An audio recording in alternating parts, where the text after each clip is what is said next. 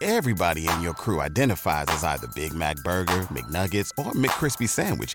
But you're the filet fish Sandwich all day. That crispy fish, that savory tartar sauce, that melty cheese, that pillowy bun. Yeah, you get it.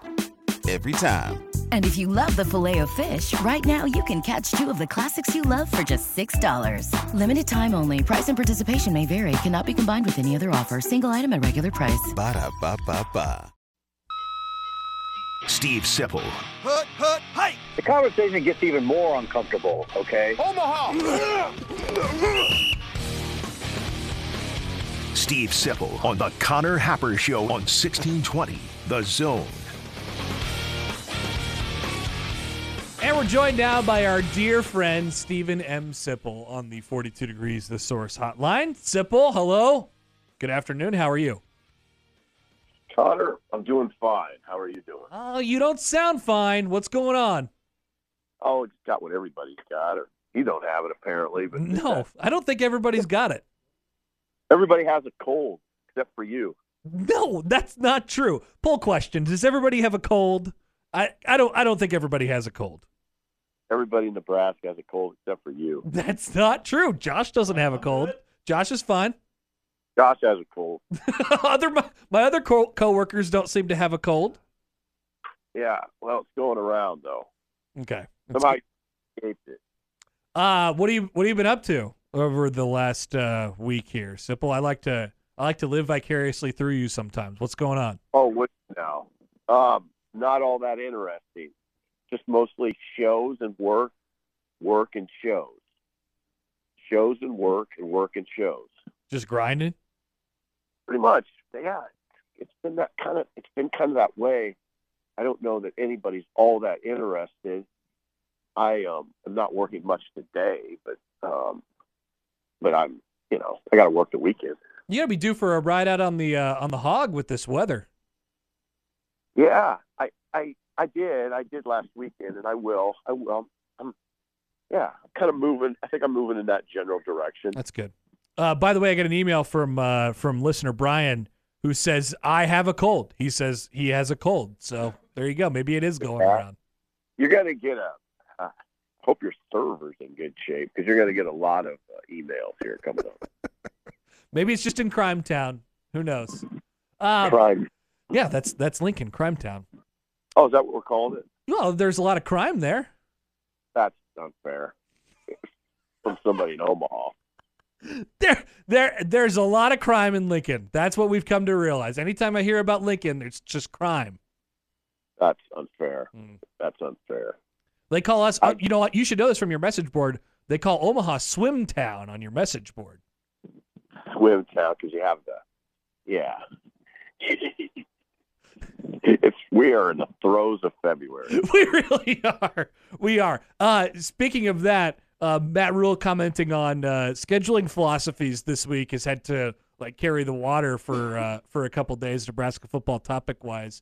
Um, do you agree with Matt Rhule on his on his seemingly weaker non-con scheduling philosophy going forward? I've always, I've said it for a few years actually.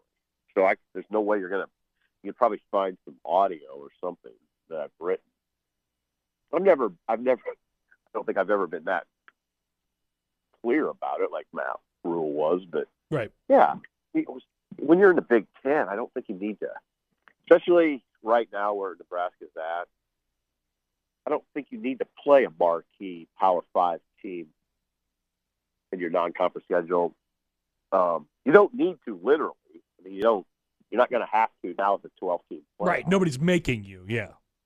Yeah, he's. I think he's mostly talking strategically. Um, I would talk strategically and kind of just otherwise. I, I don't. It's you know times have changed at Nebraska. There was a time when it was all right. We'll play anybody, anytime, anywhere. Um, those days are gone. They might come back, and then I would change. Uh, My my thinking would evolve if Nebraska does put, you know, put four or five straight years together of top five top 10, even even top 10 finishes. And I'd say, yeah, maybe go play somebody. Maybe, maybe go play Florida State at a neutral site or just play a home at home with a, Right. with a with a big time program. But I don't. But I, no, I don't want to take the. I don't want to take the thinking the other way too far either. I mean, I don't.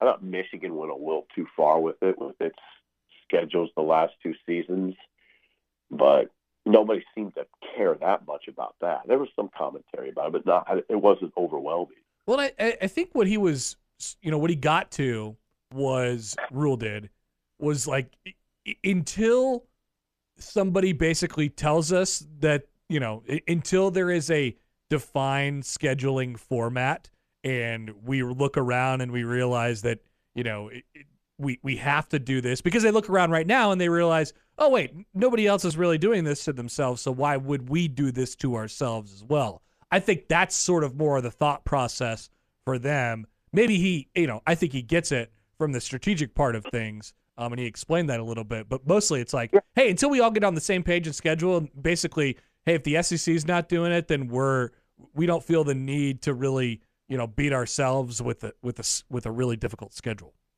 Right. I mean, it's not. It's just a philosophical discussion. There's no right or wrong answer. I understand. I mean, if Nebraska was going to play Texas this coming season, it would be exciting. Colorado's exciting. Though. I mean, that's that's enough for me. Um, again, you don't want to go too far with it. There have been times I thought Nebraska pushed it a little too far.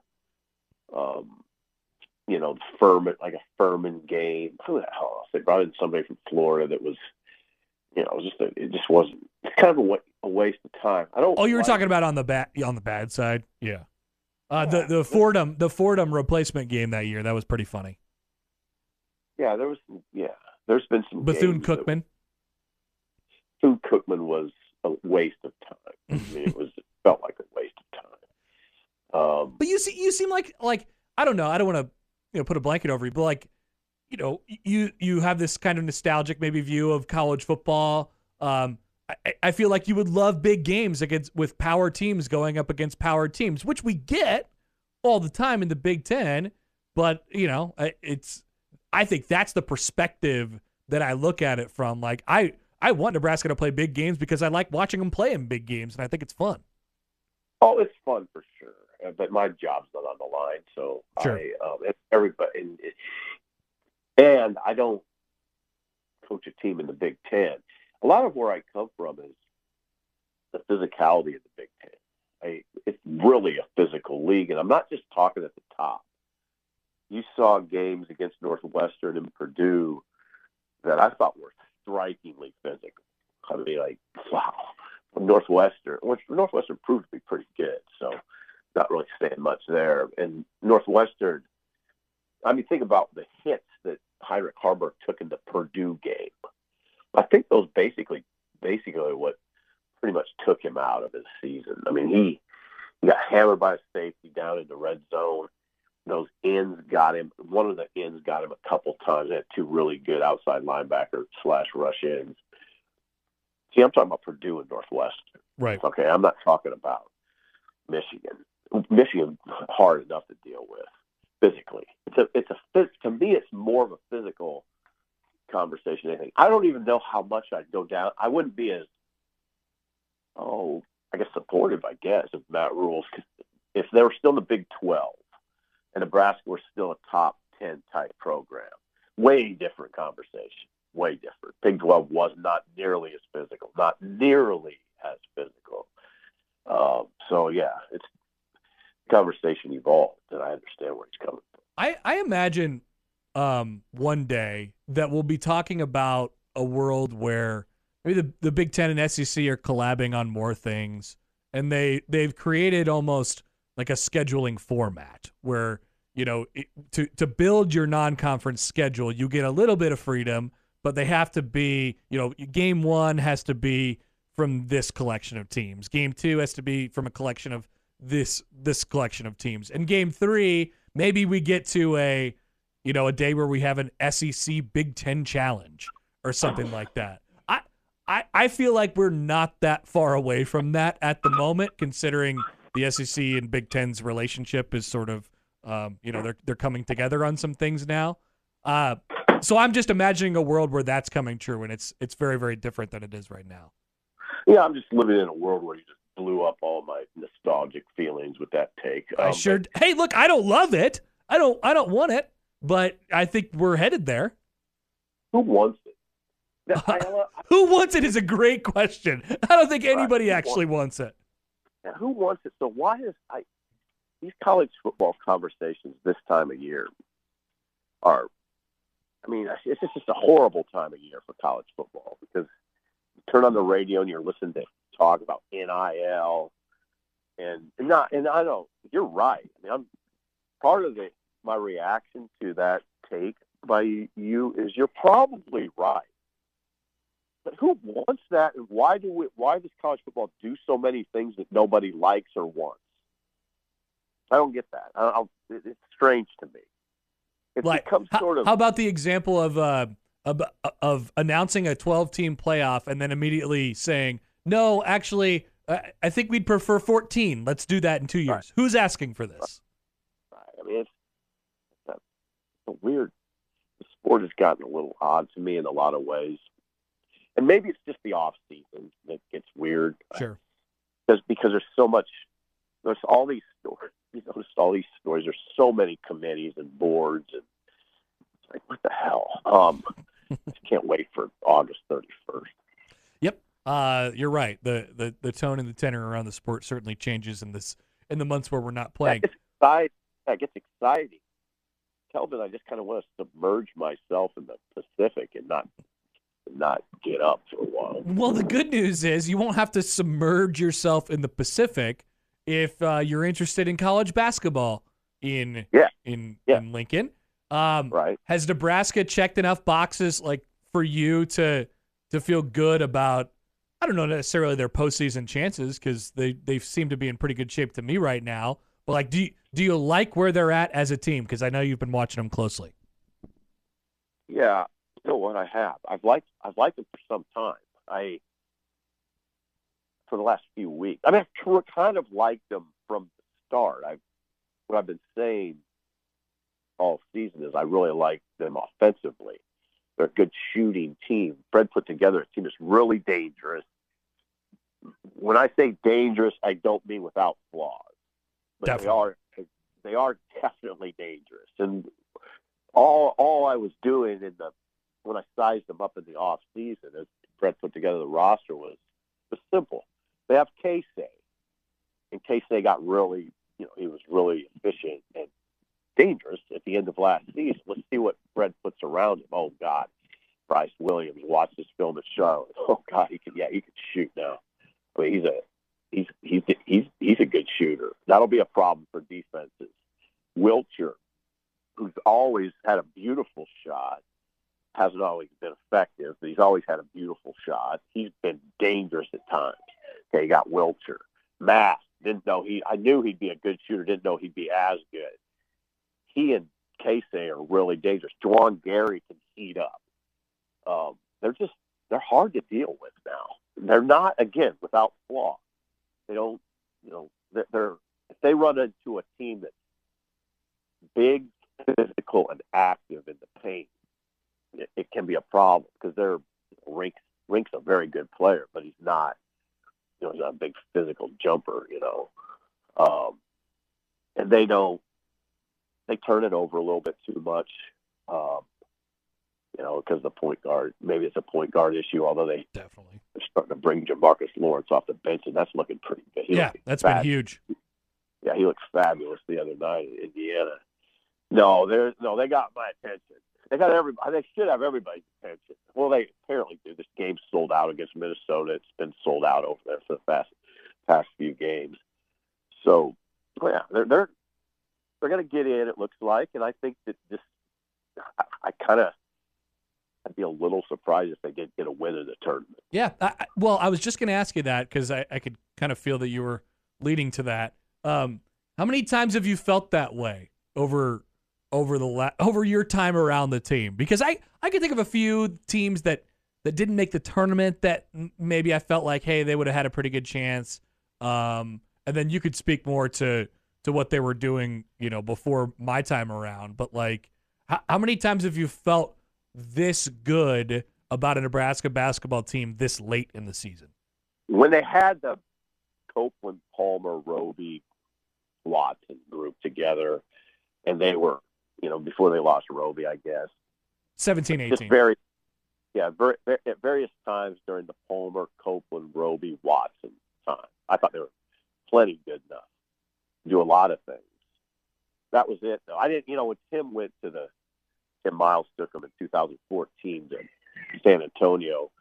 That was a that was a good team, but they got a bad matchup. I don't think hardly anybody expected them to beat Baylor, and they didn't come close. So it's been a while. It's kind of been a while, you know. I mean, certainly none of Fred's first teams, I, you know, first three teams or four teams. I didn't think those No. teams were. Come on. So it's been a long time, and Nebraska's only been in the tournament what one time in the last how many years? 10. You know? Yeah. One time in the last ten years. Um, so no, we haven't had these conversations, but now I think it's clear to just about everybody. It should be that this is a legit NCAA team. They would have to play their way out of that now, and I don't see that happening at all. They're, it seems like they're they're really getting progressively better to me. Doesn't mean they can have you know, just like any team, they can have an off night, but I don't. I mean, they're they're just legit to me. No, you're right. I think I, I feel like they're getting I'm getting increasingly more comfortable with them as as we get Yeah. closer and closer to the end of the season, which is a, a good sign. All right, Sipple. Uh, rest up, my friend. Have a good weekend. Yeah, rest. I will. Take care. All right, Sipple. yeah, sure, whatever. I guess I'll rest. that guy's not gonna rest. He's gonna be doing something. Be on the phone with somebody. Always. Oh, What do you What do you think about that question, Josh? What's the question? And I don't know. I, I don't know how much um how much context you could you could give it, but like I guess I I feel as good about this team at at this late in the season with Nebraska basketball as I have about any Nebraska basketball team at this point of the season that I've ever that I've ever seen. Now I wasn't around for like, you know, I don't know. I- my my history with Nebraska basketball doesn't actually date back that long. Um, but I I feel better about this team at this point in the season than I did the team that made the tournament. you know, I, I I just think they're a better team. Like we said yesterday, who would who would win out of this team between the 13-14 team? I think this team would win.